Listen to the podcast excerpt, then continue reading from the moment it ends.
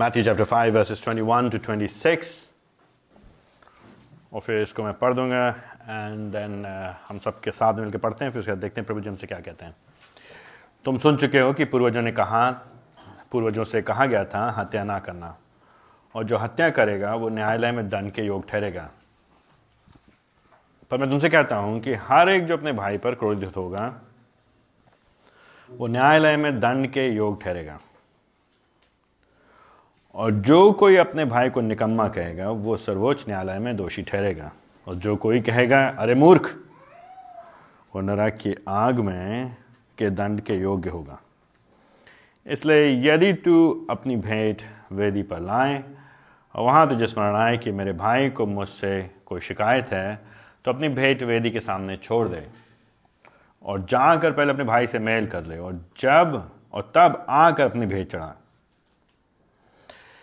जबकि तू अपने वादी के साथ मार्ग पर ही है तो उससे शीघ्र मित्रता कर ले, कहीं ऐसा ना हो कि वो वादी तुझे न्यायाधीश के हाथ में सौंप दे और न्यायाधीश तुझे अधिकारी को और तू बंदीगृह में डाल दिया जाए।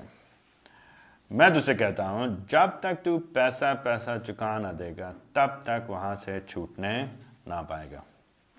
प्रार्थना करें। हमारे जीवित और सच्चे एकमात्र परमेश्वर प्रभु जी, हम आपके सामने आते अपने स्वरों को चुकाते हैं। प्रभु जी, हमें आपकी सहायता चाहिए। परमेश्वर पवित्र आत्मा हमारी आत्मिक आंखों को खोलिए।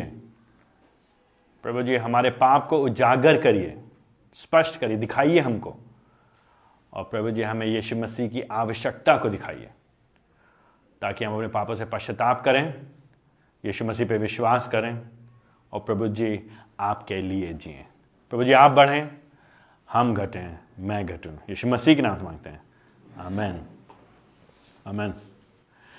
तो ये जो आज खंड है, ये हम लोग जो अध्ययन कर रहे हैं पहाड़ी उपदेश ना, सर्मन ऑन द माउंट, पहाड़ी उपदेश के संदर्भ में चल रहा है। और ये बहुत ही महत्वपूर्ण खंड है आज का, बड़ा व्यवहारिक खंड है। तो पिछले 3-4 सप्ताह से हम लोग एक तरह से आधार बना रहे थे, और क्या आधार बना, हम क्या बातचीत कर रहे थे, हम ये बता रहे थे कि यीशु मसीह मत्ती जो है यीशु मसीह को राजा के रूप में देखता है। वो कह रहा है वो यहूदियों का राजा है, वो इजराइलियों का राजा है, वो मसीहा है, वो संपूर्ण संसार का राजा है, जिसके बारे में हमेशा से भविष्यवाणी की गई थी। और ये विशेष तौर से आप लोग को ध्यान देना जरूरी है, क्योंकि हम लोग इस समय क्रिसमस के समय में हम लोग बड़े दिन का कोई स्मरण करते हैं। तो हमको मालूम नहीं कि 25 तारीख के समय यीशु मसीह जन्म हुए थे। एग्जैक्ट डे किसी को नहीं मालूम है, दिन किसी को नहीं मालूम है। दिन हमारे लिए महत्वपूर्ण नहीं है, दिन महत्वपूर्ण नहीं, महीना महत्वपूर्ण नहीं है। महत्वपूर्ण बात यह है कि एक समय तक जब यीशु मसीह संसार में आए थे, ये महत्वपूर्ण बात है। लगभग 2000 साल पहले, ये ऐतिहासिक तथ्य है, ये सच है, ऐसा हुआ था। लगभग 2000 साल पहले यीशु मसीह आए थे, क्योंकि उनके बारे में परमेश्वर ने पहले से योजना बना के रखी थी कि मैं भेजूंगा अपने पुत्र को, मैं भेजूंगा। जब हम बोलते हैं यीशु मसीह परमेश्वर का पुत्र है, जितनी बार हम कहते हैं यीशु मसीह परमेश्वर का बेटा है, खुदा का बेटा है, तो हमारा इससे मतलब नहीं है कि शारीरिक बेटा है। हम ये नहीं कह रहे हैं कि परमेश्वर पिता का कोई पत्नी है और पत्नी की वजह से यीशु मसीह शरीर में पैदा हुआ है। इस तरह की मूर्खता अक्सर लोग करते हैं और झूठ बोलते हैं कि मसीह लोग ये मानते हैं। मसीह लोग ये कभी नहीं मानते हैं, कि इतिहास में कभी भी मसीहों ने ये बात नहीं माना है। जब हम कहते हैं यीशु मसीह परमेश्वर का बेटा है, ये उनके नजदीकी संबंध को दिखाता है। ये दिखाता है कि यीशु मसीह पिता के नजदीक में है, बल्कि स्वयं परमेश्वर है।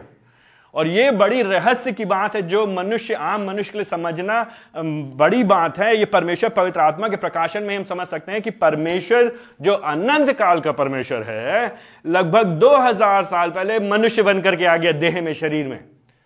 ये कैसे हो सकता है? ये हमारी और आपके सामने कहना नहीं, ऐसा नहीं हो सकता। लेकिन ये हम और आप अपनी समझ में होकर के कहेंगे नहीं, ऐसा नहीं हो सकता। लेकिन ये परमेश्वर की योजना थी, ये परमेश्वर ने हमेशा से योजना बना के रखी थी। भविष्यवाणियों को पहले कर दिया गया था, वचन में पहले ही कहा गया था एक दिन आएगा, एक दिन मसीहा आएगा, एक दिन मेरा जन आएगा, एक दिन मेरा सेवक आएगा, एक दिन मेरा दास आएगा, और यह मेरी तरफ से राज्य को स्थापित करेगा। तो मत्ती यही बात को स्पष्ट कर रहा है।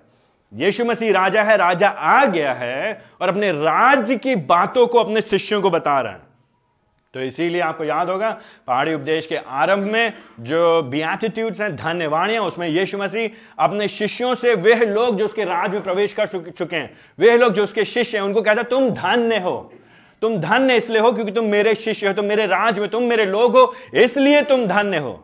तुम कुछ करके धन्य नहीं बन रहे हो, कर्म के द्वारा नहीं, तुम्हारे अच्छे कामों के द्वारा तुम धन्य नहीं बन रहे हो, क्योंकि तुम मेरे शिष्य हो, तुम मेरे राज में हो, इसलिए तुम धन्य हो। तुम खुश हो, आनंदित हो, तुम्हारे पास तुम्हारा कल्याण हो गया, तुम्हारा अहोभाग्य, तुम्हारे तुम अच्छी स्थिति में हो, आशीषित हो। यह बात यीशु मसीह कहते हैं। उसी के बाद हमने पिछले 2 संडे में देखा, यीशु मसीह ने कहा कि ठीक है, अब तुम राज में हो गए हो, इसलिए तुमको मैंने बताया है किस तरह के तुम्हारे जीवन होना चाहिए, किस तरह तुम्हारे कार्य होना चाहिए, इसलिए तुम समाज में और भी अधिक उस काम को अच्छी तरह से करो। तुम नमक हो, नमक के समान रहो, तुम प्रकाश हो, तुम प्रकाश के समान रहो। तुम्हारा नमक लोगों पे दिखाई देना चाहिए, तुम्हारा प्रकाश लोगों को दिखाई देना चाहिए। तुम समाज में प्रभाव, सही प्रभाव बन करके रहो। जब यीशु मसीह बात कर रहे हैं धन्यवादियों की, जब यीशु मसीह बात कर रहे हैं कि तुम नमक हो, नमक के समान नमकीन हो, तुम अलग हो, भिन्न हो, फर्क हो, तुम्हारी एक अलग गवाही है, तुम्हारा जीने का तरीका अलग होना चाहिए। तुम प्रकाश हो, तुम लोगों को रास्ता दिखाते हो, मार्ग दिखाते हो, दिखाते हो कि असली प्रकाश कौन है, ज्योति कौन है, ज्योति का परमेश्वर कौन है, उसकी ओर तुम लोगों को इशारा करते हो। जब तुम इस तरह का जीवन जीते हो, तो जब मैं ये बातें करता हूं तो ये मत सोचो कि मैं व्यवस्था को अनदेखा कर रहा हूं। ये बात पिछली बार उन्होंने कही। जब मैं तुमसे बात कर रहा हूं कि तुम धन्य हो, तुम राज में प्रवेश कर गए हो, और तुम्हारे कामों की वजह से तुम प्रवेश नहीं किए हो, लेकिन तुम ऐसे हो, तो यह मत सोचो अब हमें कुछ काम करना नहीं है, ठीक है, हो गया, जैसा है, जैसा चाहे वैसे जिए हम। कई बार लोग मसीहत पे यही दोष लगाते हैं। लोग ये कहते हैं, अरे यीशु मसीह विश्वास करें, हमारे पाप क्षमा हो जाएंगे। हाँ भाई, पाप क्षमा हो जाएंगे। कौन कौन से पाप? भूतकाल, वर्तमान, भविष्यकाल, पास्ट, प्रेजेंट, फ्यूचर। कितने पाप? सारे पाप। यीशु मसीह में विश्वास करते थे। भूतकाल, वर्तमान, भविष्य, इवन फ्यूचर, यहां तक कि भविष्य के पाप भी जो अभी आपने नहीं किए, वो भी प्रभु यीशु मसीह में होकर क्षमा होते हैं। आह, अच्छा, बहुत बढ़िया। आप लोगों तो आपके सारे पाप क्षमा हो जाते हैं। तो मतलब जैसे चाहो वैसे जियो, जो चाहो वो करो, जो चाहो वो करो ना, अब आपको तो कुछ फर्क पड़ता नहीं है। ऐसा लोग सोचते हैं जो लोग बाइबल को सही से नहीं समझते। लेकिन परमेश्वर के वचन में यही बात यीशु मसीह 5:17-20 बताते हैं कि नहीं नहीं भैया, ये मत सोचो जैसा चाहो वैसा जियोगे। मैं व्यवस्था को मिटाने नहीं आया, बल्कि व्यवस्था को पूरा करने और तुमको स्पष्ट करने आया हूं। तो यीशु मसीह व्यवस्था को कैसे स्पष्ट करते हैं? अपने जीवन के द्वारा जो जो भविष्यवाणियां उनके बारे में कही गई थी, वो पूरी हो रही है यीशु मसीह में।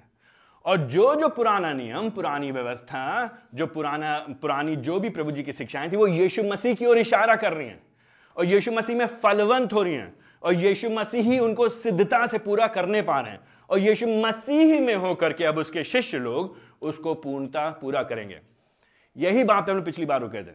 हमने ये क्या बोला था? हमने पिछली बार बोला था कि जो सच्चा शिष्य है वो धार्मिकता को सिखाएगा, धार्मिकता के लिए जिएगा और धार्मिकता को सिखाएगा।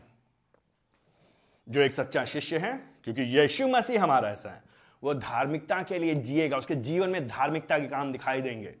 वचन के अनुसार शुद्धता, पवित्रता, व्यवस्था की मांगों को जो असली अर्थ है उसको पूरा करते हुए वो जिएगा। ना सिर्फ वो जिएगा, लेकिन दूसरों को सिखाएगा भी।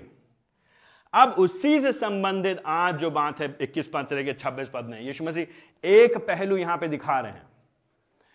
मतलब क्या होता है धार्मिकता से जीने का?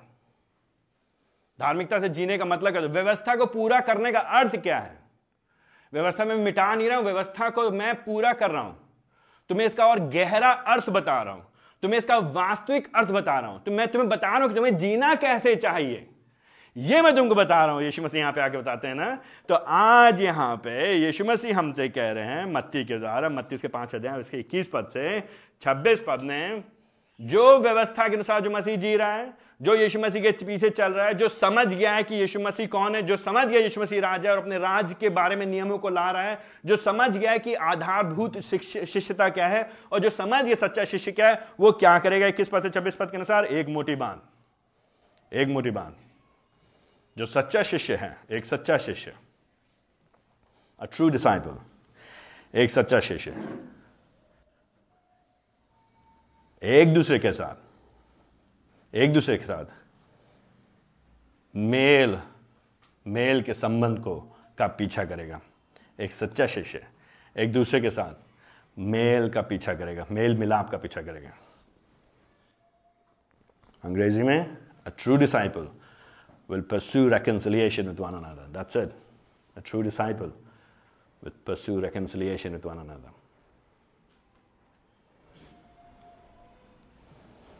यीशु मसीह व्यवस्था को कैसा पूरा कर रहे हैं, कैसे और स्पष्ट कर रहे हैं और कैसे समझा रहे हैं, उसके गहरे अर्थ को हमारे सामने कैसे लेकर के आ रहे हैं। एक तरीका हमारे सामने, एक उदाहरण यहाँ पे, एक एग्जाम्पल हमारे सामने रखा है आपके सामने।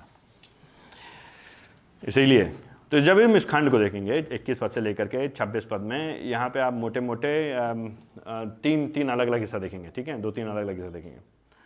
सबसे पहले 21 पद में यहाँ पे आप देखेंगे कि यीशु मसीह बता रहे कहाँ क्या गया था, पहले व्यवस्था में क्या कहा गया था, ठीक है, पहले क्या कहा गया था 21 पद में। फिर 22 पद में यीशु मसीह कहेंगे लेकिन मैं तुमसे ये कहता हूँ। 21 पद में क्या कहा गया था, व्यवस्था क्या कहती है, 22 पद में मैं व्यवस्था को तुमको समझाता हूँ एक्चुअली इसका मतलब क्या है। तो गहरा अर्थ, वास्तविक अर्थ यीशु मसीह लेकर के आ रहा है। एंड फिर 23 से 24 पद में लेकर के एंड 23 से 26 पद में इनमें वहाँ पे हमारे सामने यीशु मसीह यहाँ पे दिखाते हैं कि कैसे उसको हमें जीवन में लागू करना है, उसका लागूकरण, एप्लीकेशन 23 पद से लेकर 26 पद में। जो व्यवस्था की सही या उचित, गहरी, ऊंची जो समझ है उसका लागूकरण, उसका लागूकरण हम 23 से लेकर 26 में देखेंगे। एंड 23 से 26 में भी 2 अलग पार्ट हैं, वो भी हम आएंगे, उस पर धीरे से आएंगे, 2 अलग भाग हैं। तो बड़ी जल्दी मेरे साथ 21 पद को देखिए। यीशु मसीह कहते हैं तुम सुन चुके हो। तो बात यीशु मसीह क्यों कह रहे हैं, ये बड़ा ही कहने का तरीका है जो कि उस समय के रबी, उस समय के जो शिक्षक लोग होते, गुरु लोग होते थे, वो जब पुराने नियम की बातों को लोग सामने बात करते थे वो ऐसे कहते थे, तुमने सुना है, ये कहा गया है, ये कहा गया, किसने कहा है, कहाँ से सुना है, ये मनगढ़ंत सुना नहीं है, ये वचन की बात करें, ये व्यवस्था की बात करें, व्यवस्था में ये कहा गया, तुमको ये शिक्षा दी गई है। तो यीशु मसीह भी एक शिक्षक हैं, एक गुरु हैं, परमेश्वर की ओर से भेजे गए हैं, स्वयं परमेश्वर देह में हैं, ठीक है, स्वयं परमेश्वर देह में। वो कहते तुम सुन चुके हो, तुमने ये सुना है, ऐसा अभी तक कहा गया। क्या कहा गया, तुम्हारे पूर्वजों से कौन है, तुम्हारे पूर्वज कौन लोग हैं। ये यहूदी पृष्ठभूमि के लोगों से बात हो रही है, जिनके पास पुराना नियम है, जिनके पास व्यवस्था है, मूसा की शिक्षाएं हैं इनके पास। और तुमसे कहा गया हत्या ना करना, हत्या मत करना, ठीक है, ओ अच्छा ठीक है, हत्या ना करना। तो ये बात तो सही, हत्या ना करना कहां से उठाई गई, ये बात व्यवस्था निर्गमन 20 अध्याय से ली गई है, 10 आज्ञाओं में से। यीशु मसीह लिटरली जो शब्द हैं, उनको कोट कर रहे हैं यहाँ पे। हत्या ना करना, क्यों नहीं हत्या करना, क्या बताया गया था व्यवस्था में क्या कहा था, भैया हत्या करोगे, मर्डर, जानबूझ करके किसी की हत्या करना, ठीक है, मर्डर, हत्या करना अगर तुम करोगे तो होगा क्या, वो न्यायालय में दंड के योग ठहरेगा। तो जब कोई भी यहूदी इस बात को सुनेगा तो उसे दिक्कत नहीं होगी, किसी भी यहूदी को कोई दिक्कत नहीं होगी इस बात को, बल्कि आई थिंक समाज, संसार में अधिकांश लोगों को इस बात से कोई समस्या नहीं होगी। हाँ सही कह रहे भाई, अगर खून किया है किसी की जानबूझ करके, बिना किसी, सरकार की बात नहीं हो रही यहाँ पे, युद्ध की बात नहीं हो रही, ठीक है, वो अपवाद है। सरकार जब किसी को, किसी पे न्याय करती है उसके बाद वो न्याय के आधार पे जान लेती है, वो दूसरी बात है। युद्ध में कोई सैनिक अपनी जिम्मेदारी को पूरा कर रहा है और वो युद्ध में है, उसके अंतर्गत, ये दूसरी बात है। इन 2 अपवाद को छोड़ करके जानबूझ करके सोची समझी रणनीति के अंतर्गत किसी ने योजना बना करके किसी अन्य व्यक्ति की जब जान ली है, हत्या की है, तो बाइबल, परमेश्वर के पुराने वचन में, पुराने में स्पष्ट ये निर्देश थे, भाई तुम जान लोगे तो जान का बदला जान होगा, खून का बदला खून, खत्म, That's it, समस्या नहीं है। फरीसी जो लोग हैं, जो लोग व्यवस्था को ऊपर से पालन करने में जिनको मजा आता है, जिसमें हम और आप शामिल हैं, पाखंडी लोग, ढोंगी, दिखावा करने वाले, ऊपर का धर्म पालन करने वाले, इसमें कोई दिक्कत नहीं, कहेंगे यस बिल्कुल, हत्यारों को क्या मिलने चाहिए, हत्या मिलनी चाहिए, हम और आप खुशी से कहेंगे amen, hallelujah, yes, that's it. यीशु मसीह क्या कर रहे हैं, बेसिकली टेबल को लेकर के जो मेज है उनके सामने पलट दे रहे हैं उनको। इससे पहले सब लोग कहें हाँ ये बात सही है, आप सही कह रहे हैं, उसमें कोई बिल्कुल ऐसा ही होना चाहिए, हाँ हत्यारों की हमारे समाज में कोई जगह नहीं है, क्योंकि अगर हत्यारे होंगे लोग तो समाज खराब हो जाएगा, तो हत्यारों को हटाओ, आसान है हमारे। तो जैसे ही हम ये अलग पद सुनते हैं 21 पद में, तो जो हमारे अंदर जो पाखंड है, जो हमारे अंदर जो डबल स्टैंडर्ड है, दोहरा मापदंड है, वो उभर के बाहर निकल के आता है, उद्धार के बारे। क्यों, हम तो ऐसे नहीं हैं, हम तो सब हैं, हम तो अच्छे हैं, हम तो खराब नहीं हैं, हम उनके जैसे नहीं हैं, उसके जैसे तो हमने हरकत नहीं की, हम तुरंत हम और उनमें फर्क कर लेते, तुरंत भेद कर लेते, तुरंत बहुत आसानी से। और यही फरीसी लोग कर रहे थे पहले, उन लोग यही आसान था। क्यों? ऊपर के नियम, बाहरी नियम। और मनुष्य के द्वारा बनाया हुआ धर्म यही करता है।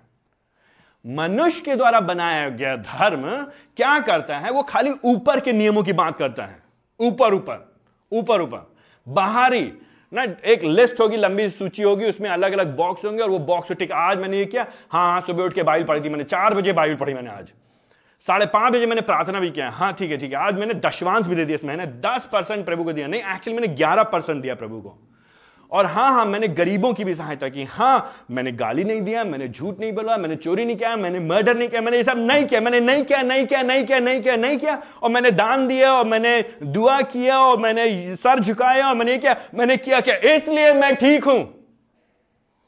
तो जो मनुष्य के द्वारा बनाया धर्म है वो बार हमको खाली बाहरी चीजों में फंसा के रख देता है। और फरीसीवाद और शास्त्रीवाद, व्यवस्था का पालन करने वाले, इसी में फंस गए। यीशु मसीह कहे तुम जानते ही नहीं अभी व्यवस्था को ठीक से। भाई, प्रभु जी ने व्यवस्था दी थी, वो समझाने के लिए दिया था तुम्हारी असली हैसियत, तुम आखिर हो क्या। खाली ऊपर ऊपर बात करने की प्रभु थोड़ी ना बात कर रहे हैं। इसीलिए 22 पद में यीशु मसीह जो है उनकी असलियत को उनके सामने ला कर रहे थे। यीशु मसीह कहते हैं तुमसे तो ये कहा गया था, तुम सुन चुके हो, ऐसा होगा अगर तुम गलत करोगे, जो करोगे वैसा भरोगे। 22 पद में यीशु मसीह कहते हैं पर मैं तुमसे कहता हूं, और ये बहुत महत्वपूर्ण पद है यहां पर मैं तुमसे कहता हूं। कोई भी रवि अभी तक नहीं आया था, कोई भी शिक्षक अभी तक नहीं आया तो जो कहता था तुमने तो ये सुना है लेकिन मैं तुमसे ये कहता हूं। हिम्मत ही नहीं किसी की, हिम्मत ही नहीं। खाली अगर कोई नबी है, केवल एक नबी है, तो सिर्फ वो वही कहेगा जो उसने सुना है या उसको कहा गया है। यीशु मसीह नबियों के नबी हैं, यीशु मसीह प्रभुओं के प्रभु हैं, यीशु मसीह व्यवस्था के प्रभु, he the Lord of Sabbath, वो सब्बत का भी प्रभु है। वो कहते हैं मैं सब्बत का प्रभु हूं, वो आई एम, वो मैं हूं, वो देह में आ गया यहोवा परमेश्वर है, तो देहधारी परमेश्वर है। तो इसलिए वो 22 पद में कॉन्फिडेंस, भरोसे के साथ कहते हैं लेकिन मैं तुमसे ये कहता हूं। जब यीशु मसीह कह रहे हैं मैं तुमसे ये कह रहा हूं, वो बेसिकली वो यहां पे कह रहे हैं मैं परमेश्वर हूं, मेरी सुनो। तो कई बार लोग जब बाइबल पढ़ते हैं तो कहते हैं यीशु मसीह ने कहा मैं परमेश्वर हूं, बताओ कहां का, कभी कहा यीशु मसीह ने मैं परमेश्वर हूं? यस, तुम्हारी आंखें नहीं है, बुद्धि नहीं है, तो बुद्धि भ्रष्ट है, इसलिए तुम उसकी बातों को नहीं सुन सकते। यहां पर यीशु मसीह कह रहे हैं 22 पद में मैं यहोवा परमेश्वर हूं, मैं प्रभु, इसलिए मैं तुमको बता सकता हूं व्यवस्था क्या है। ठीक है, मैं इसके गहरे अर्थ को बता सकता हूं, मैं जो उसमें जो बातें जोड़ रहा हूं वो गलत नहीं जोड़ रहा हूं, उसका एक्सटेंशन है, उसका आगे बढ़ना ही है, स्पष्टीकरण है, उसका स्पष्टीकरण है। मैं काट नहीं रहा हूं लेकिन तुमको बता रहा हूं आखिरकार इंटेंशन, पर्पस, उद्देश्य और मनसा क्या थी जब प्रभु जी ने ये व्यवस्था दी थी। भाई तुम हत्या मत करना, क्या था? प्रभु जी ने सिर्फ ये कहा था हत्या मत करना, मार पीट लेना, खूब मारना, इतना मारना दम निकल जाए, बस आखिरी सांस बचे रहने दें, तब तक ठीक हो तुम। क्या यीशु परमेश्वर यह होगा, ये मतलब था कहने का? चाहे जो भी हो, जितना भी कर लो, जो जितना बुराई करना सब करो, सब ठीक है, बस मरने, बस सांस बचने दो, बस सांस बचने दो। यहां पे क्या हो रहा है? यहां पे यीशु मसीह कह रहे हैं भाई देखो मैं तुमसे कहता हूं, क्या कहता हूं? एकदम से यीशु मसीह जो है एक्सेलरेट कर दे रहे हैं, लेकर ये स्पीड बढ़ा दे रहे हैं। यीशु मसीह जो है स्टैंडर्ड बदल दे रहे हैं। हम लोग जो लोग यूपी में पढ़े हुए हैं ना, यूपी में हम लोग की यूनिवर्सिटी में पास रेट हम लोग का 33% है। लखनऊ विश्वविद्यालय में हमने पढ़ाई की है, 33% पास होता था। 33 मिल जाए तो ठीक है, छोड़ो भाई 25 मिल जाएंगे तो भी पास कर देते टीचर लोग, ग्रेस मार्क्स दे करके। जो दुनिया के धर्म हैं, मसीहत को छोड़कर, सच्ची मसीहत छोड़ करके, वो लोग परमेश्वर के सामने 25 क्या 5% में ही खुश रहते हैं। हमने ये कर लिया, इतना कर लिया, उतना कर लिया, अब बाकी तो रहमत तो हो ही जाएगी, बाकी तो दया हो ही जाएगी। यीशु मसीह कह रहे हैं नहीं भैया, सच्ची धार्मिकता को जानना चाहते हो क्या होती है? तुम स्तर जानते हो परमेश्वर क्या है? तुम स्तर जानना चाहते हो? 25% से नहीं होगा, 100%, 100%, 100% परफेक्शन, सिद्धता। काम चलाओ नहीं, बेवकूफ ना बनाओ, टहलाओ नहीं, मूर्ख ना बनाओ, ऊपर ऊपर ना दिखाओ अपने आपको। शर्ट साफ पहन लिया और इस्त्री कर लिया और क्रीज बना लिया तो समझे हम बहुत बढ़िया है, ठीक ठाक। बाहर वाला तेल वेल लगा के चपका करके मांग निकाल करके चल लिए, शर्ट अंदर बूशर्ट अंदर पैंट में डाल करके, बहुत बड़े हम ठीक। उसके बाद यीशु मसीह नहीं कर रहे हैं, यीशु मसीह कह रहे हैं भैया तुमने अभी तक ये सुना था, आओ हम तुमको बताते हैं क्या है। 22 पद में एक के बाद एक 22 पद में यीशु मसीह केस को और भी अधिक जटिल और गहरा बना देते हैं। जो कोई अपने भाई पे क्रोधित होगा वो क्या हो गया, न्यायालय में दंड के योग्य हो गया। जो न्यायालय यहाँ पे ये यहूदियों की सभा है, न्याय की सभा, सैनेड्रिन अंग्रेजी में बोलते हैं, उनके बीच में वहाँ पे खड़े होकर लोगों के बीच में वहाँ पे लोग बातचीत करेंगे। अगुए लोग हैं कुछ समाज के, लगभग 23 लोग होते, तो ये स्थानीय है उसमें, स्थानीय उसमें, ठीक है। उनके वहाँ अगर होगा तो उसे दंड के योग हो गया। अच्छा ठीक है, पहली बात यीशु मसीह दिखा रहे हैं कौन है, वो अपने अधिकार को दिखा रहे हैं, वो पुनः हमको समझा रहे हैं इसका मतलब क्या हो गया। खाली क्रोध करना खतरनाक बात है, नंबर एक। नंबर दो, जो निकम्मा कहता है, निकम्मा जो शब्द वहाँ पे इस्तेमाल कर, राका मतलब किसी टाइम बुद्धि नहीं, क्या भेजा खाली है तुम्हारा, है ना। हम लोग बोलते हैं ना कि भेजा खाली, कुछ है नहीं, ऊपर वाले माले में कुछ है कि नहीं है, कुछ इस्तेमाल कर पाओगे अपने नहीं कर पाओगे। अगर जो अपने भाई को निकम्मा कहेगा तो वो क्या होगा, उसको वो सर्वोच्च न्यायालय में, तो बड़ा वाला जो पहले तो एक लोकल स्थानीय सैनेड्रिन, स्थानीय लोग यहूदी समाज के जो न्याय करते हैं उन लोगों के बीच में, और फिर बाद में देश में से एक और ऊपर करते हैं, कहते हैं भाई वो सर्वोच्च न्यायालय में जो मेन जो बड़ा वाला सैनेड्रिन है, वहाँ पे लगभग 71 अगुए लोग हुआ करते थे, बाकी वो दोषी ठहराएंगे। और तीसरी बात, अगर कोई कह रहे मूर्ख, ठीक है, तो पहले तो बात ये जो यहाँ पे चाहे निकम्मा कहना, मूर्ख वही सिमिलर एक दूसरे से मिलते हैं, लेकिन निकम्मे में ये बात हो रही कि तुम्हारे पे बुद्धि नहीं है, अब मूर्ख में तुम जानबूझ के तुम बेहुदापन की हरकतें कर रहे हो, मतलब तुम दुष्टता का काम कर रहे हो, उसकी बात है, बुद्धि नहीं है तुम मूर्ख हो। वो जो नरक की आग के दंड के लायक होगा। नरक की आग जो यहाँ पे शब्द इस्तेमाल किया, जो बात की यहाँ पे गहना की जा रही है, ये वो जगह थी जो पुराने नियम में यहाँ पे बाल देवता, दूसरे देवताओं की पे वहाँ पे उनको प्रसन्न करने के लिए बलियाँ चढ़ाई जाती थी। और फिर उसके बाद ये यरूशलेम के बाहर की एक जगह है जहाँ पे कूड़ा जमा करते, शहर का कूड़ा जमा होता था, और वहाँ पे हमेशा आग जलती रहती थी। अभी भी आप देखेंगे बड़े बड़े शहरों में, दिल्ली के बाहर जाएंगे तो जहाँ पे बड़ा सा कूड़े का ढेर लगा हुआ है, वहाँ पे हमेशा आग जलती रहती और बदबू आती रहती हमेशा, और कभी कभी बीच बीच में बड़ी लपटें निकलती हैं। तो वो उस जगह की बात करते हैं, तो नरक और गहने के जैसा, जहाँ पे आग जल रही है, बदबू आ रही है, गर्मी है, गंदगी है, कांटे कटारे हैं, वो उसके लायक होगा। तो 22 पद में जो 3 जन की बात हो रही है, तीनों स्थिति में बेसिकली होगा क्या, तीनों स्थिति में क्या होगा, दंड मिलेगा ही मिलेगा। कौन सा दंड, मृत्यु दंड। तीनों स्थिति में हालत खराब है। क्यों, समस्या क्या है, बात यह हो रही है क्योंकि जो ये व्यक्ति 22 पद में, इसने मर्डर तो नहीं, किसने चाकू तो नहीं मारा, इसने भी देखी, इसने गोली नहीं चलाई है, लेकिन इसने क्या किया है, इसने अपने हृदय में, दिल में, मन में बदला ले लिया। तो ये जो है, हम क्यों किसी को बेवकूफ बोलेंगे, हम क्यों किसी को मूर्ख कहेंगे, हम क्यों किसी को मर्डर करेंगे, हम क्यों किसी कहेंगे तुम निकम्मे हो, जब हमको किसी की बात बुरी लग गई है ना, जब किसी ने हमारे साथ कुछ बुरा किया है, जब किसी ने हमारे साथ बुरा किया है और हम उसको माफ नहीं कर पा रहे, और फिर उसके बाद हम उसको सबक सिखाना चाहते हैं, है ना। तो जब हम माफ नहीं कर पा रहे तो हम सबक सिखाना चाहते हैं, तो फिर हम क्या कहेंगे, हे मूर्ख, तो हम क्या कहेंगे, हे निकम्मे, हम ये कहेंगे। अगर उससे काम नहीं चलेगा तो फिर हम जा क्या करेंगे, हत्या करेंगे, चाहे खुद हत्या करेंगे या किसी से हत्या करवाएंगे। यीशु मसीह ये कह रहे हैं हत्या की बात तुम भूल जाओ, क्योंकि 90% तुम लोग के अंदर हिम्मत नहीं हत्या करने, 99% लोग, तुम लोग बहुत डरपोक हो, तुम्हारी हिम्मत नहीं है, तुम समाज से डरते हो, तुम्हें अपनी इज्जत की बहुत चिंता है, तो इसलिए तुम हत्या तो नहीं करोगे। तो तुम ये ज्यादा खुश ना हो कि मैं हत्या नहीं करता हूं, तुम्हारी समस्या यह है, तुम्हारे दिल में दिक्कत है, तुम्हारे हृदय में, अंदर भीतर, यहां पे आंतरिक इनविजिबल स्पिरिचुअल अदृश्य आत्मिक अंदर समस्या है। तो जब दिल में समस्या है तभी तो तुम इतना गुस्सा रखे हो अपने दिल में, तभी तो तुम ये कर रहे हो। मर्डर की तो बात बाद में करो, हत्या की बात बाद में करो। तो मेरे भाइयों और बहनों, आप में से मेरा विश्वास है, हम जानते हैं आप में से अधिकांश लोग बहुत अच्छी तरह से, आप में से किसी ने किसी की हत्या नहीं की है, अगर जहां तक मैं जानता हूं आपने से किसी की हत्या नहीं की है, लेकिन यीशु मसीह कह रहे हैं भूल जाओ हत्या की बात भाई, शारीरिक हत्या भूल जाओ। देखो do you see that standard यीशु मसीह कहां कर रहे हैं? 25% से लेकर के यीशु मसीह 100% पहुंचा दे रहे हैं। यीशु मसीह कह रहे हैं भैया सच्ची धार्मिकता, देखो मैं व्यवस्था को पूरा करने के लिए आया हूं, इस तरह से पूरा, मैं व्यवस्था का असली अर्थ बता रहा हूं। हम पहुंचना चाहते हैं जड़ पे, फल पे तो बाद में आएंगे। फल आएगा अच्छा कैसे भाई? पहले जड़ ठीक होना चाहिए, पहले जड़ ठीक हो।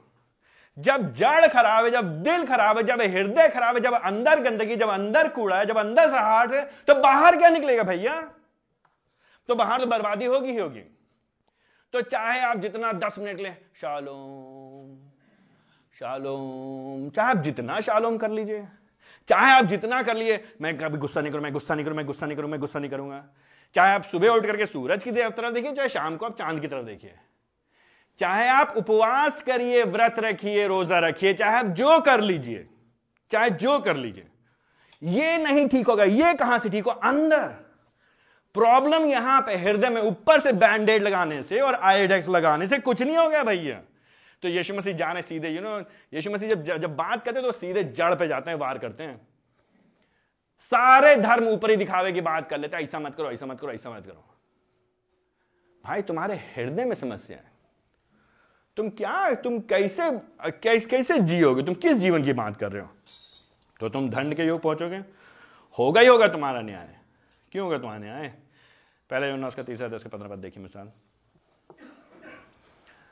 पहला यूहन्ना उसका 3:15, पहला यूहन्ना उसका 3:15। प्रत्येक जो अपने भाई से घृणा करता है वो हत्यारा ना, और तुम जानते हो कि किसी हत्यारे में अनंत जीवन वास नहीं करता है।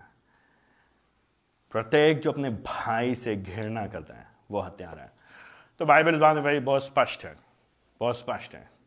घृणा लोगों के प्रति, चिड़ उनको, उनके लिए। तो घृणा क्या? क्रोध के अंदर अंदर तो हम बुरा भला चाहेंगे उनका, तो हम चाहेंगे वो बर्बाद हो जाए, हम चाहेंगे वो लुट जाए, हम चाहेंगे, हमें कभी खुशी नहीं होगी उनकी सफलता में। जब भी उनके साथ कुछ अच्छा होगा तो अरे यार पता नहीं क्यों यार, हम आशा करेंगे, कामना करेंगे उनके ऊपर और समस्याओं का बांध फूट पड़े। हम माफ करने में कभी तैयार नहीं होंगे, हम उनके मुंह नहीं देखना चाहेंगे। हम खाना खा रहे होंगे, उनकी बात आ जाएगी तो हम खाना छोड़ देंगे हम लोग। ये घृणा, इस तरह की बात कर रहे हैं यीशु मसीह। यीशु मसीह अगर तुम्हारे अंदर क्रोध है, इस तरह का बदले की भावना है, तुम हो सकता तुम डर के मारे नहीं ले पा रहे हो, डर के मारे तुम कर नहीं पा रहे, तुम्हारी हिम्मत नहीं है, तुम ऐसे समाज में, तो यहाँ पे पुलिस बहुत स्ट्रिक्ट है, सख्त है, न्याय बहुत सख्त है, इसलिए तुम अपने हाथ में न्याय को नहीं लेने पा रहे हो। लेकिन अगर तुम्हारा बस चलता, सपने में तो तुमने कितनी बार उसको चाकू भोंका है, सपने में तुमने पता नहीं कितने गोलियां चला दी उसके ऊपर, हथगोलों से कितना चिथड़े उड़ा दिए उसके, सपने में अपने दिल में अकेले कमरे में बैठ करके तुमने उसको बर्बाद कर दिया, सड़क पे ला दिया है। यीशु मसीह कह रहे हैं यह है ज्यादा बात है, इसको तुम सुन। अगर तुम्हारे साथ ऐसा हुआ है तो तुम दंड के योग्य हो ना। बात ये, प्रश्न ये है, आप में से और हम में से प्रत्येक, जो यहां पे कोई कह सकता है ऐसा भैया मैंने कभी नहीं किया। 21 पद में जब पढ़ेंगे हम लोग, कहेंगे कि हत्या ना करो, जो हत्या करेगा न्यायालय में दंड के योग्य होगा। तो हम और आप तुरंत कूद के कहेंगे हाँ भाई कभी नहीं किया मैंने कभी कब हत्या की भैया, मैं सीधा साधा आदमी भैया, समाज में सभ्य आदमी भैया, नौकरी करता हूं बढ़िया, परिवार की देखभाल करता हूं। जैसे 22 पद आता है, आप और हम 22 पद पढ़ेंगे तो हमारे जो ऊपर सामने जो दिखावा है वो सब बर्बाद हो गया, उड़ गया। कहां छिपेंगे आप? ये वो अंग्रेजी बोलते ना एम्प्रेस क्लोथ, वो कहानी थी ना, वो राजा जिसके कपड़े नहीं है, अदृश्य कपड़े पहना है नहीं कुछ, वो सोचा कपड़े पहना है लेकिन अदृश्य कपड़े। अदृश्य क्यों? क्योंकि है ही नहीं। तो हम लोग भी कई बार अदृश्य कपड़े पहन के चलते हैं, ही नहीं कपड़े। हमारा नग्न अवस्था प्रभु जी के सामने है। यह है तुम्हारी असलियत, यह है तुम्हारी वास्तविकता। अंदर से समस्या है, मेरे अंदर, आपके अंदर। यीशु मसीह ये कहते हैं अगर तुम्हारे अंदर समस्या है तो तुम्हारी सारी आराधना बेकार है, तुम्हारी सारी धार्मिकता बेकार है, तुम्हारे सारे धर्म के काम बेकार हैं, तुम्हारे सारे रीति रिवाज बेकार हैं। इसीलिए यीशु मसीह 23 पद से लेकर के 24 पद में कहते हैं कि अगर तुम वेदी के पास आए, तो यहूदी पृष्ठभूमि लोगों से बात कर रहे हैं, वेदी मंदिर में, यरूशलेम में आ रहे हैं ये लोग, मंदिर में ये लोग बलिदान चढ़ाते थे, वेदी पे बलिदान लेकर के आए हैं। अब आपको ये याद समझने की कोशिश करना, उस समय लगभग 2000 साल पहले की बात है, लोग दूर दूर से अलग अलग जगह से आ रहे हैं मंदिर में, ठीक है, यरूशलेम में भीड़ लगी होगी, लंबी लाइन होगी। अब आप अपना इंतजार पता नहीं 2 घंटे 3 घंटे 4 घंटे आपने इंतजार किया है, या आप एक रात पहले से लाइन में लगे थे, अब लाइन में खड़े हैं, अब आप आए वेदी पे, अब आपकी बारी आई बलिदान चढ़ाने की, अब आपके साथ याजक आ गया, याजक के पास है, आप बलिदान चढ़ाने वाले। फिर यीशु मसीह कहते हैं 23 पद में, भाई जब तुम वेदी पर लेकर के आओ भेंट चढ़ाने के लिए, काम कैसा करे? बहुत बढ़िया। कैसा काम? बहुत बढ़िया, पुण्य का काम। I mean, इससे ज्यादा जो है शबाब नहीं मिलेगा, बहुत लबालब भरा हुआ बढ़िया काम कर रहे हैं आप, अच्छा काम, खुदा बहुत खुश होगा। क्यों? जो खुदा ने कहा है उसके अनुसार कर रहे हैं आप, जो प्रभु जी ने कहा है उसके अनुसार। तो आप आ रहे, व्यवस्था का पालन करते हैं, लेकर के आ रहे, बाहरी तरफ से, ऊपर से दिखने में बढ़िया, आ गए बाप।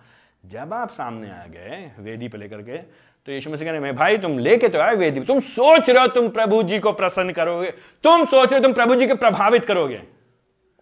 हम और आप सोचते हैं हम प्रभु जी को प्रभावित कर लेंगे अपनी प्रार्थनाओं से, हम प्रभु जी को प्रभावित कर लेंगे अपने उपवास से, हम प्रभु जी को प्रभावित कर लेंगे, हमने जो 250 रुपये एक्स्ट्रा दिया था इस महीने, हम सोचते हैं हम प्रभु जी को प्रसन्न कर लेंगे, क्योंकि हम खुद से बड़ी जल्दी प्रसन्न हो जाते हैं, हम खुद को बहुत जल्दी प्रभावित करते हैं। भाई आदमी तो मैं अच्छा हूं, आखिरकार देखो ठीक ठाक इतना हूं, मैं इतना खराब भी नहीं हूं, दूसरे लोग पता नहीं, दूसरे ही मेरे को नहीं समझ पाते, मैं तो ठीक हूं, दूसरे नहीं समझते, मैं तो ठीक हूं। यीशु मसीह कह रहे हैं नहीं, तुम ठीक नहीं हो, तुम अपने आप को नहीं समझो तो अपने आप को परमेश्वर के मापदंड से। प्रभु जी क्या करें? प्रभु जी कह रहे हैं जो लेकर के आए हो बलिदान उसको छोड़ो वहां पे। 23 पद में कब? अगर तुमको स्मरण आए। ओ माय गुडनेस, ये काफी हैवी भारी खंड है मेरे लिए व्यक्तिगत तौर से, वेरी हैवी। अगर तुमको स्मरण, तुमको याद है तुम्हारे भाई को कोई शिकायत है तुमसे, तुमको उससे शिकायत नहीं है, क्योंकि हम सब क्या करते हैं, हम लोग क्या करते हैं, जब हमारे से किसी लड़ाई होती है, कोई बवाल होता है, अरे हमको कोई फर्क तो नहीं पड़ता, हमें कोई दिक्कत थोड़ी ना है, हम क्या करते हैं फिर हम नहीं बात करेंगे, अरे मेरे को कोई समस्या नहीं, उसी को समस्या है, तो मेरे को समस्या नहीं है उसको समस्या है, तो फिर मैं जैसा चाहूं वैसा करूं, फिर हम लोग क्या करते हैं अपना रास्ता बदल लेंगे। यहां पर यीशु मसीह क्या कह रहे हैं, अरे भाई तुमको अब वेदी पे आओगे और तुमको याद आएगा कि मेरे भाई को मुझसे कोई शिकायत है। मेरा भाई जो उस समय वहां पे नहीं है, वो सोचता है कि मैंने कुछ गलत किया है, चाहे मैं समझूं कि मैंने गलत किया या नहीं किया, क्योंकि हम और आप कभी भी ये नहीं सोचते कि हमने गलत किया है, क्योंकि हम और आप अपनी गलती को हमेशा सही ठहराने में एक्सपर्ट है, माहिर हैं। यहां पे यीशु मसीह कह रहे हैं भाई अगर तुम्हारे भाई ने कुछ गलत किया, तुम्हारे भाई को लगता है कि तुमने कुछ गलत किया, तुमको मालूम है कि उसके मन में कुछ है तुम्हारे लिए, और हम सब जानते हैं जब हमसे कोई नाराज होता है या दुखी होता है, परेशान होता है, कि कुछ ना कुछ गड़बड़ है, कुछ ना कुछ संबंधों में खटका है, कलीसिया के संदर्भ में विशेष तौर से बात हो रही है यहां पे, तो तुम क्या करो भाई, तो तुम क्या करो? I mean, this is a surprise, ये अचंभे की बात है ना। 24 पद में क्या करो? वेदी के सामने छोड़ दो अपनी भेंट को, तो जो तुम्हारी जिम्मेदारी है आराधना का कार्य है उसको मत करो। प्रभु जी आप क्या खोले, क्या बात करें प्रभु जी, व्यवस्था हमको दी गई है, इतना डिटेल से हमको समझाया गया है आराधना कैसे करनी चाहिए, आने से पहले तुम मुंह धो, हाथ धो, बाल धो, कान धो, अपने को तैयार करो, साफ करो, इस तरह कपड़े पहनो, इस तरह कपड़े मत पहनो, इतने बजे आओ, इतने बजे मत आओ, ये सब तुमको बताया गया। लेकिन यीशु मसीह कह रहे हैं भूल जाओ कि तुम यरूशलेम में हो, भूल जाओ कि तुम मंदिर में हो, छोड़ो तुम घर जाओ वापस। ओ माय गुडनेस, आप देख रहे नहीं देख रहे हैं, हमारी आराधना खोखली है, परमेश्वर हमारी आराधना से प्रसन्न नहीं होते, प्रभावित नहीं होते, अगर हम अपने ही समुदाय में, अपने ही परिवार में, अपने ही लोगों के बीच में संबंधों में प्रयास नहीं करते हैं मेल मिलाप करने के लिए, अगर हम तेजी से विघटन करते हैं, अगर हम ही कारण हैं, हमने प्रयास नहीं किया, प्रयत्न नहीं किया है, तो क्या है यीशु मसीह छोड़ो और तुम जाओ पहले उसके पास। समस्या ये हमसे ये नहीं होगा, क्यों नहीं होगा? क्योंकि जड़ ही खराब है।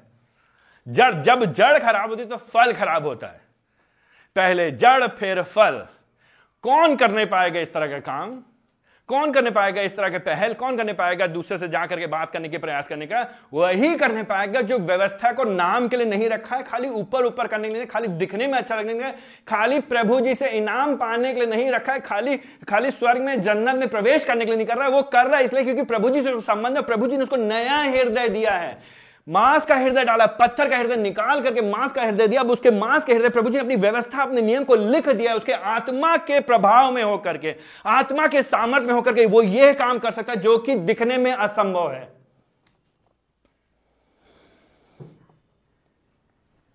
समाज बात कर लीजिए आप लोगों से, लोग क्या बोलेंगे? ऐसी ये बातें अच्छी हैं, पेपर में अच्छी हैं, लिखने में अच्छी हैं, लेकिन होता नहीं ऐसे। यू एंड आई, आपको हमको बुलाया जा रहा है ऐसा जीने के लिए, ऐसा करने के लिए।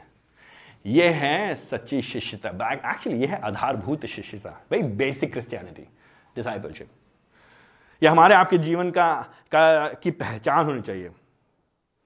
तो ऐसी आराधना क्या फायदा है?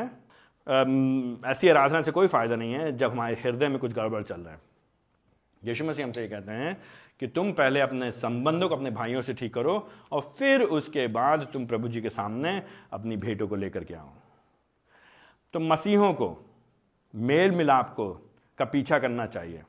एक सच्चे मसीह को एक दूसरे के साथ मेल का पीछा करना चाहिए। क्यों करना चाहिए? क्योंकि हमारी आराधना पर इससे असर पड़ता है, हमारी आराधना पे असर पड़ता है। इसीलिए हमको बदले को तिरस्कारना है, बदले की भावना को तिरस्कार करके क्षमा को अपने जीवन में आने देना है। हम छोटी छोटी बातों में अनदेखा करके, हम अपने सोच में, अपने शब्दों में, अपने कार्यों में बदला नहीं लेंगे। हम अपनी सोच में, अपने कार्यों में, अपने शब्दों में मेल करने का प्रयत्न करेंगे। किसके साथ? अपने भाइयों के साथ, अपने समुदाय में हम प्रयत्न करेंगे। अब यहां पे जानबूझ के हमको बताया नहीं गया है कि 24 पद के अंत में कि जाके भेंट कर ले तब आकर के अपनी भेंट चढ़ा। अब आप जाएंगे अपने भाई के पास, आप मेल करने का प्रयास करेंगे, उसका प्रत्युत्तर क्या होता है क्या नहीं होता है उसकी बात प्रभु जी के हाथ में है। आप प्रयत्न करिए। और कितनी बार प्रयत्न करेंगे आप? कई बार प्रयत्न करेंगे। कितनी बार? कई बार। हम कई बार, अनेकों बार हमने प्रयत्न किया है। तो ऑफकोर्स ये जो लैंग्वेज यहाँ पे काफ़ी चित्रात्मक अतिशयोक्ति की भाषा का उपयोग किया जा रहा है यहाँ पे समझाने के लिए, ताकि बड़ा प्रभाव पड़े, बिग इम्पैक्ट, बड़ा प्रभाव पड़े लोगों पर। अच्छा ऐसा कह रहे हैं आप, ऐसा भी हो सकता है। हाँ, मैं ये कह रहा हूँ भाई, मेरे कहने का मतलब ये कि परमेश्वर से हमारा संबंध तभी ठीक होगा जब लोगों से संबंध होगा, जब हॉरिजॉन्टल साथ में नीचे एक आदमी से दूसरे आदमी संबंध ठीक होगा, तभी तो तुम्हारा खड़े खड़े परमेश्वर और नीचे संबंध होगा। परमेश्वर से हमारा संबंध तब कैसे ठीक होगा अगर लोगों से संबंध ठीक नहीं? तुम चाहे जितनी प्रार्थना कर लो, चाहे तुम जितनी दुआ कर लो, चाहे जितना बाइबल पढ़ लो, चाहे जितना दान दे लो, चाहे जितना चर्च जा लो, चाहे जितना सुसमाचार प्रचार कर लो, चाहे तुम ऊपर की धार्मिकता जितना कर लो, लेकिन तुम उखड़े उखड़े रहते हो। हर आदमी से तुमको 420 का करंट लगता है, तुम किसी के नजदीक नहीं तो कभी माफ नहीं कर सकते हो। एक बात किसी ने 6 महीने बोली थी तो 6 साल तक तुम याद रखते हो। बदला लेने में बहुत तेज हो और बुराई बहुत तेजी से करते हो। और क्षमा करने संबंध को दोबारा स्थापित करता है। हाँ, माफ कर देंगे लेकिन भूलेंगे नहीं हम। और वैसे भी माफ करना प्रभु का काम है, हमारा काम नहीं है, तो हम क्यों माफ करें? ये तरह के डायलॉग पिक्चर में अच्छे लगते हैं और गैर विश्वासियों के जीवन ठीक है, मसीह लोग के जीवन में नहीं ठीक है। हम और मसीह, हम और आप, अगर हम मसीही हैं, प्रभु जी ने हमारे हृदय में काम किया है, बदल करके प्रभु जी ने बदलावट लाई है, तो हमें क्या करना? प्रयत्न करना है अपने भाई से संबंध बनाने के लिए। तो व्यवहारिक तौर से, वेरी प्रैक्टिकल, अत्यंत व्यवहारिक पहल करके मेल मिलाप करना है। पहल करके मेल मिलाप करने के लिए छोटा बनने के लिए तैयार होना पड़ेगा। पहल करके मेल मिलाप करने के लिए कई बार जब हम गलत नहीं है तब भी अपनी गलतियों को मानना पड़ेगा। पहल करके मेल मिलाप करने के लिए हमको कई बार बेइज्जती और अपमान का सामना करना पड़ेगा। पहल करके मेल मिलाप करने में कई बार लोग हमको गलत समझेंगे। पहल करके मेल मिलाप करने में बार बार हम चोटिल किए जाएंगे, लोग हमारा फायदा उठाएंगे। तो हम ये नहीं कहेंगे अब हम दोबारा कभी किसी पे विश्वास नहीं करेंगे, क्योंकि 7 अरब से ज्यादा लोग हैं, आप किस पे विश्वास नहीं करेंगे। लेकिन आप ये कहेंगे चाहे वो हमारे साथ जैसा व्यवहार करें, लेकिन प्रभु जी का वचन हमसे ये कहता है कि हमें क्षमा करना है, प्रेम करना है, विश्वास करना है, दया करना है, भूल जाना है, तो हम फिर भी करते रहेंगे। इसलिए नहीं क्योंकि हमको स्वर्ग मिलेगा, इसलिए नहीं कि मरने के बाद हमको अच्छी अच्छी चीजें मिलेंगी, इसलिए क्योंकि यीशु मसीह हमारा प्रभु है और यीशु मसीह ऐसा जन है। यीशु मसीह ने लोगों को क्षमा किया। यीशु मसीह जब क्रूज पे हैं, चढ़े हुए हैं, यीशु मसीह को उनके दुश्मन लोग सता रहे, यीशु मसीह कहते हैं हे मेरे पिता तू इन्हें क्षमा कर क्योंकि ये नहीं जानते कि ये क्या करें। और फिर उस डाकू से क्या कहते हैं जो उनके बगल में है, उसे कहते हैं आज ही तू मेरे साथ मेरे पिता के राज में होगा। इस तरह का प्रभु जी हमको बुला रहा। हमारा प्रभु जी बदला लेना प्रभु नहीं है। हमारे प्रभु जी ने पलट करके लोगों को मारा नहीं है। हमारे प्रभु जी ने शत्रुता नहीं निभाई है। यीशु मसीह को लोग जो कुछ भी दोष लगा सकते हैं, लेकिन यीशु मसीह के लिए ये नहीं कह सकते कि यीशु मसीह ने लोगों से बदला लिया। कुछ भी कह सकते हैं। यीशु मसीह के ये कहें, यीशु मसीह दया के सागर हैं, यीशु मसीह करुणा के सागर हैं। यीशु मसीह जानते हुए भी कि यहूदा इस्करियोती उनके साथ क्या कर रहा है, फिर भी उसके ऊपर नियमित दया दिखाते रहे। तो ये इस तरह की भावनाओं के बारे में ये खंड बात कर रहा है। जो व्यवस्था है वो ऊपर ऊपर से बात करेगा, लेकिन यीशु मसीह जो है नीचे की सतह पर जाकर के, जड़ में जाके टटोल रहे हमारे आपके हृदय को, और हमको और आपको बाध्य कर रहे हैं, बाध्य कर रहे हैं। ये ऐसी मसीहत जो बड़ी ही कीमत चुकाने वाली मसीहत है। लोग हमारा फायदा उठाएंगे, बिल्कुल उठाएंगे, क्यों नहीं उठाएंगे? ये समाज है ऐसा, उठाएंगे, कोई बात नहीं भैया। यीशु मसीह का फायदा हमारा आपने उठाया है। लोग हमें हमसे बदला लेंगे और हमारी बुराई करेंगे, बदनामी करेंगे, यस करेंगे, बिल्कुल करेंगे, कोई बात नहीं। तो हम और आप कैसे प्रत्युत्तर करेंगे? हमें और आपको क्या करना है? पहले अपने समाज के भीतर हमें क्या करना है? एक दूसरे के साथ मेल मिलाप के पीछे पड़ना है, उसका उसका उसका उसको ढूंढना है, ना सिर्फ समाज में लेकिन बड़े समाज में भी, ना सिर्फ मसीह समाज में लेकिन समाज से बढ़ करके। ऐसे ही कुछ हमको लगता है कि 25 पद से लेकर के 26 पद में हो रहा है। तो 23 से 24 पद में जहां तक, तो दो उदाहरण यहाँ पे यीशु मसीह दे रहे हैं। तो 23 से 24 पद में जहां तक यीशु मसीह बात कर रहे हैं, कलीसिया के भीतर कोई भाई है जिसको तुमसे शिकायत है, लेकिन 25 से 26 पद में ऐसा प्रतीत होता है कोई और व्यक्ति जो कलीसिया के बाहर है, समाज के बाहर का व्यक्ति है, और उससे कुछ संबंधों में खटास आ गई है, और उससे संबंधों में खटास आई है। 26 पद में ऐसा प्रतीत होता है पैसे की लेन देन को लेकर के। तो जहां 23 से लेकर 24 पद में हमारी कोई गलती भी नहीं होगी, शायद हो सकता है मैं गलती हो, लेकिन ऐसा प्रतीत नहीं हो रहा यहाँ पे, फिर भी हमारा भाई हमसे नाराज है, फिर भी हमको पहल करनी है। 23 से 24 पद में क्यों? ताकि हमारी आराधना में रुकावट ना पड़े। 23 से 24 पद में। 25 पद से लेकर 26 पद में कोई अन्य व्यक्ति है जिससे शायद कुछ लेन देन किया गया और लेन देन चुकता नहीं हुआ है, अधूरा रह गया 26 पद के अंत में। तो ऐसे व्यक्ति से बजाय कि तुम ऐंठो, बजाय कि तुम लड़ाई करो, बजाय कि तुम दबंग बनने का प्रयास करो, उससे भी तुम क्या करो? 25 पद में तुम उससे मेल मिलाप करने का प्रयास करो। यही कह रहा है 25 पद में यीशु मसीह। तो यीशु मसीह कह रहे हैं तो जो तुम्हारे वादी हैं, प्रतिवाद, तुम्हारे जो विरोध में, जो तुम्हारे शत्रु हैं, जो विरोधी हैं, क्यों हो गए विरोधी? हो सकता है संबंध में कुछ खटास आ गई, कुछ गड़बड़ हो गया। जो तुम्हारे विरोध में है, तुम्हारे पर दावा, तुम्हारे पर किसी ना किसी तरह से धावा करना चाहते हैं, कानूनी धावा करना चाहते हैं, ऐसे व्यक्ति से भी 25 पद में तुम क्या प्रयास करो? जब तुम अभी मार्ग में भी बात चल रही है, साथ में चल रहे, अभी झड़प हो रही है, साथ में चल रहे तुम लोग ना, तो अपने वादी के साथ मार्ग पे अभी चल रहे, नहीं भाई हमने नहीं लिया, इतना नहीं लिया, उतना लेता नहीं, तुमने उतना लेता, भाई तुमने कहा था नहीं, अभी नहीं, हो तो गया, लौटा दो, अरे हिसाब रख, मेरे हिसाब नहीं, भाई देखो, अगर चल रहा 25 पद में तुम क्या करो? शीघ्र मित्रता कर लो, तुम प्रयास करो। तो ये कोई ऐसा प्रतीत हो रहा है कलीसिया के बाहर, समाज से बाहर कोई दूसरा गैर विश्वासी व्यक्ति है, उससे भी अगर तुम्हारा कुछ होता है तो प्रयत्न करो कि उससे तुम्हारी शीघ्र मित्रता हो जाए। क्यों? नहीं तो फिर क्या होगा? तुम न्यायाधीश के हाथ में सौंप दिए जाओगे और फिर क्या होगा? बंदी गृह में डाले जाओगे, फिर सारा पैसा तुमको चुकाना पड़ेगा जो अभी तुम्हें चुपचाप से चुकाना चाहिए, जो नहीं चुका रहे हो, बाद में तुम चुकाओगे। कैसे नहीं चुकाओगे? एक एक पैसा, एक एक पाई चुकाओगे, तुम्हें चुकाना ही पड़ेगा। दोनों स्थिति में तो बेहतर यह है कि जेल ना जाओ, बेहतर यह है कि फालतू का बवाल मत करो, अच्छा ये होगा लड़ाई मत करो, झंझट में मत पड़ो, शांत कर लो मामला, अभी निपटा लो। बुद्धिमानी इसी में है, मेल मिलाप करने में। क्यों? अगर तुम जेल में जाओगे तो पहली बात तुम्हारा संबंध खराब होगा भाइयों से, संबंध क्यों ठीक करो? ताकि परमेश्वर से आराधना तुम्हारी में रुकावट ना पड़े। दूसरा, ताकि तुम्हारी गवाही में रुकावट ना पड़े। ताकि तुम्हारे लोग तुम्हारे बारे में क्या कहेंगे, तुम्हारा समाज में तुम्हारा बुरा नाम नहीं होना चाहिए। अगर तुम जेल में बंद हो, तुम मसीही हो, तुमने दूसरे का पैसा लिया है और पैसा लेकर के तुमने लौटाया नहीं है, लड़ाई कर रहे हो, उल्टा तुम जेल में बंद कर दिया हो, तो क्या होगा उससे? उसमें भी तुम्हारी गवाही खराब होगी कि नहीं होगी? ऑफकोर्स तुम्हारे उसमें आराधना खराब होगी, उसमें भी खराब होगी तुम्हारी आराधना। लेकिन विशेष तौर से 25 पद से लेकर 26 पद में यहाँ पे एक और जो दूसरा दृष्टिकोण, एंगल, एक दूसरा दृश्य जो यहाँ पे यीशु मसीह स्पष्ट कर रहे हैं वो ये है कि समाज में भी तुम्हारा क्या होगा। भाई तुम बंदरगाह में जा रहे हो, तुम्हारी क्या हाय हाय होगी, तुम्हारी क्या होगा? और जो अभी तुम फालतू में जो तुम घमंड में हो, अपने दिखावे, बाहरी जो दिखावे में हो, उससे फ़ायदा कुछ नहीं है। तो मुख्य बात यहाँ से 25 पद से लेकर 26 पद में भी इसी बात, 23 जो 24 पद में हमने बात किया है वही बात दोबारा दोहराई जा रही 25 पद से लेकर 26 पद में। लेकिन जो बात जो कही जा रही वहाँ भी यही कही जा रही कि भैया संबंधों को सुधारने का प्रयास करो, चाहे कलीसिया के भीतर चाहे कलीसिया के बाहर।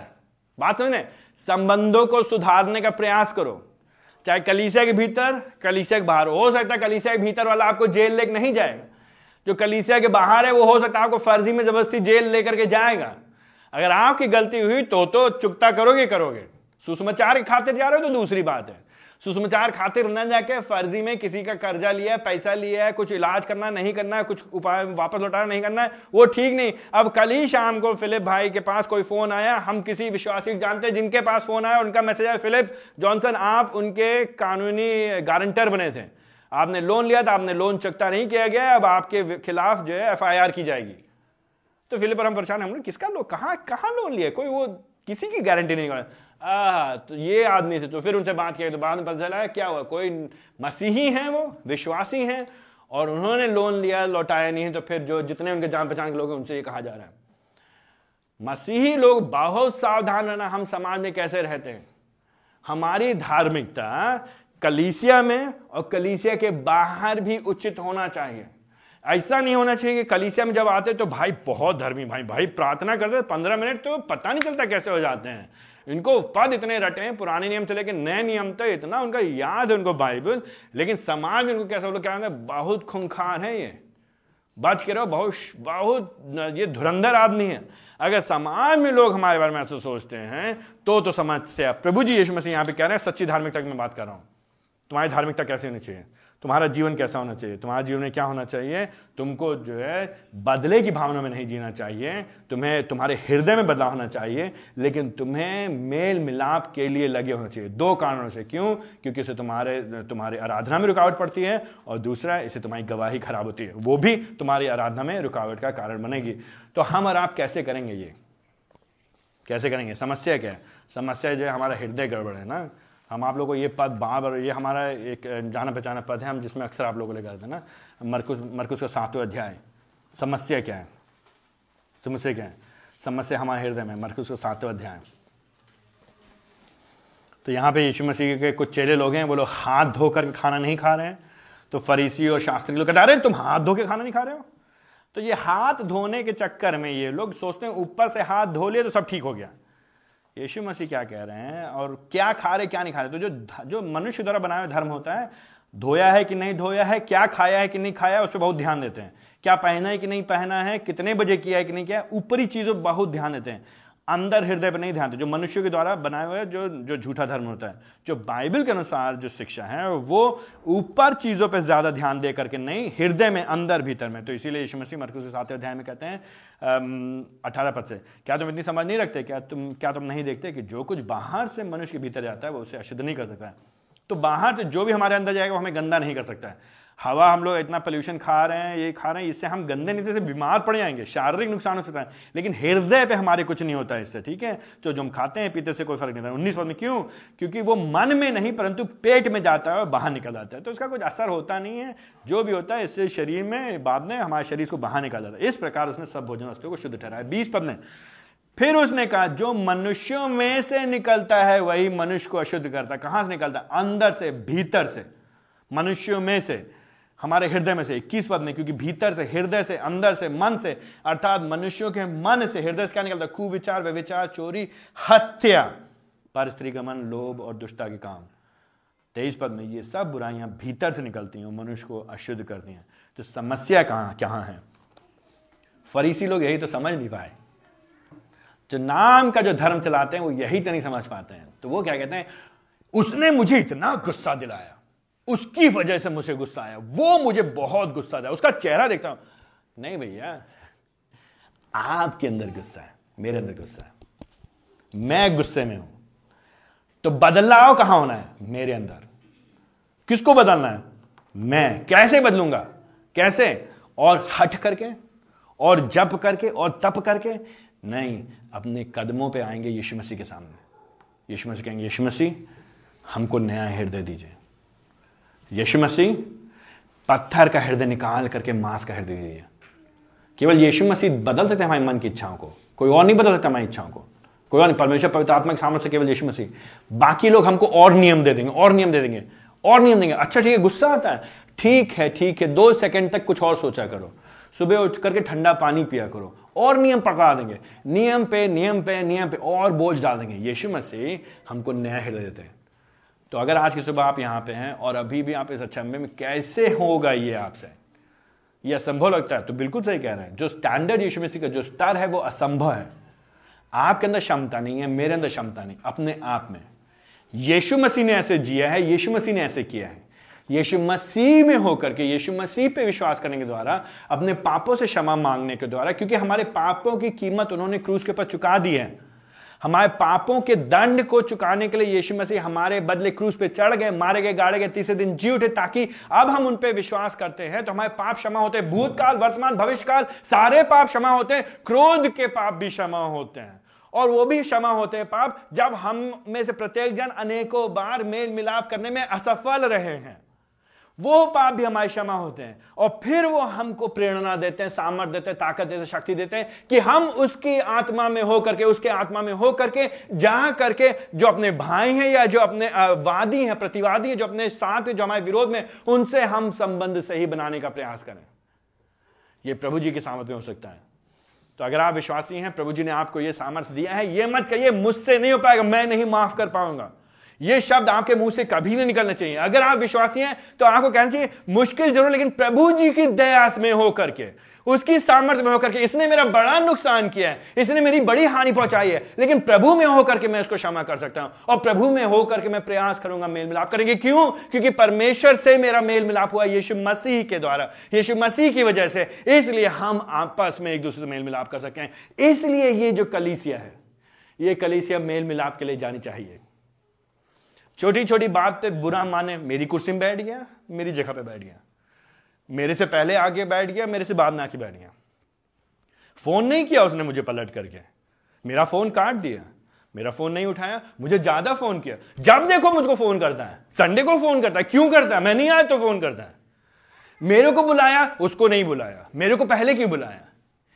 हम फिर जब मसीहत को जब समझ जाते हैं, सुसमाचार को समझ जाते हैं, फरीसीवाद से जब हम बच जाते हैं, व्यवस्था के वास्तविक अर्थ को समझ जाते हैं, तो हम बड़ी चीजों, इन सब चीजों की चिंता करना छोड़ देते हैं। फिर हम ये नहीं चिंता करते उसने मुझसे क्या कहा, क्या नहीं कहा, क्यों कहा, कब कहा, कैसे कहा, क्या कहा। हम ये चिंता करते हैं मेल मिलाप, हमारा संबंध एक दूसरे से, पति पत्नी के बीच संबंध अच्छा होगा, मसीह परिवार में पति और पत्नी छोटी छोटी बात में एक दूसरे से अखड़ेंगे नहीं, एक दूसरे से सर लड़ाएंगे नहीं। मैं क्यों पहले होकर के बोलूं माफी? हर बार हम ही तो बोलते हैं माफी, मैं क्यों छोटे बनूं, मैं क्यों छोटा बनूं? अगर मैं माफी मांग लूं तो सर पे चढ़ जाएगी हमेशा के लिए। मसीह परिवार मेल मिलाप, मसीह पति पत्नी में, मसीह माता पिता और बच्चों के बीच में मेल मिलाप, मसीह परिवारों में मेल मिलाप, मसीह अगुओं में और कलीसिया में मेल मिलाप, कलीसिया और अगुए। और जब ये कलीसिया जो सत्य वचन प्रभु जी ने यहाँ पे ठहराया है, मेल मिलाप के लिए जानी जाएगी, प्रेम के लिए जानी जाएगी, क्षमा के लिए जानी जाएगी, बदला नहीं लेना लेकिन आपसी में सही संबंध, बाहर के लोगों से सही संबंध, यीशु मसीह के सामर्थ्य में होकर के, तो आप सोचिए कैसी गवाही होगी हमारी। तो फिर आप सोचिए, फिर प्रभु जी का नाम महिमान्वित होगा कि नहीं होगा? तो हमारी कलीसिया काश प्रेम के लिए जानी जाए, काश हमारी कलीसिया लोगों के अंदर एक दूसरे से स्नेह करने के लिए जानी जाए, काश क्षमा करने के लिए, मेल मिलाप के लिए जानी जाए, बजाय के बदले के, बजाय के क्रोध के, बजाय के बुरे शब्द बोलने वाले के। इसके बजाय यीशु मसीह की आराधना, यीशु मसीह की उपासना, एक दूसरे को आशीषित करने वाली कलीसिया जानी जाए। आइए हमने प्रार्थना करें। प्रभु ये सत्य है कि हम में से अनेक हम में से अनेक लोग अनेक बार सच्चाई जानने के बाद भी गलत राह पे चले जाते हैं। हमको क्षमा करिए प्रभु जी। प्रभु जी, हम इस भरोसे से आपके सामने आते हैं कि आप हमें पापों को क्षमा करते हैं, क्योंकि आप इसीलिए तो संसार में आए थे। आपने अपने लहू को हमारे पापों की क्षमा के लिए ही बहाया था। प्रभु जी, आपने पापों की कीमत चुका दी, आपने पापों के दंड को, पेनल्टी को चुका दिया एक बार के लिए, हमेशा हमेशा के लिए। जो पेनल्टी, जो दंड चुकाने के हम लायक नहीं थे, हमसे नहीं चुकता होता कभी भी प्रभु जी, हम नहीं चुका सकते थे, लेकिन आपने अपने दया में होकर चुका दिया ताकि अब हम आगे को जिए अपने लिए नहीं, लेकिन यीशु मसीह के लिए। तो हमारी सहायता करिए कि हम ये जीवन यीशु मसीह के लिए जीने वाले हो सकें, जो सच्चा प्रभु है, जो एकमात्र प्रभु है, जो राजाओं का राजा है, प्रभुओं का प्रभु है, जो फिर से आने वाला है। प्रभु जी, आप बढ़ें, हम घटें, आपको हमें मिले। यीशु मसीह के नाम से मांगते हैं, आमीन।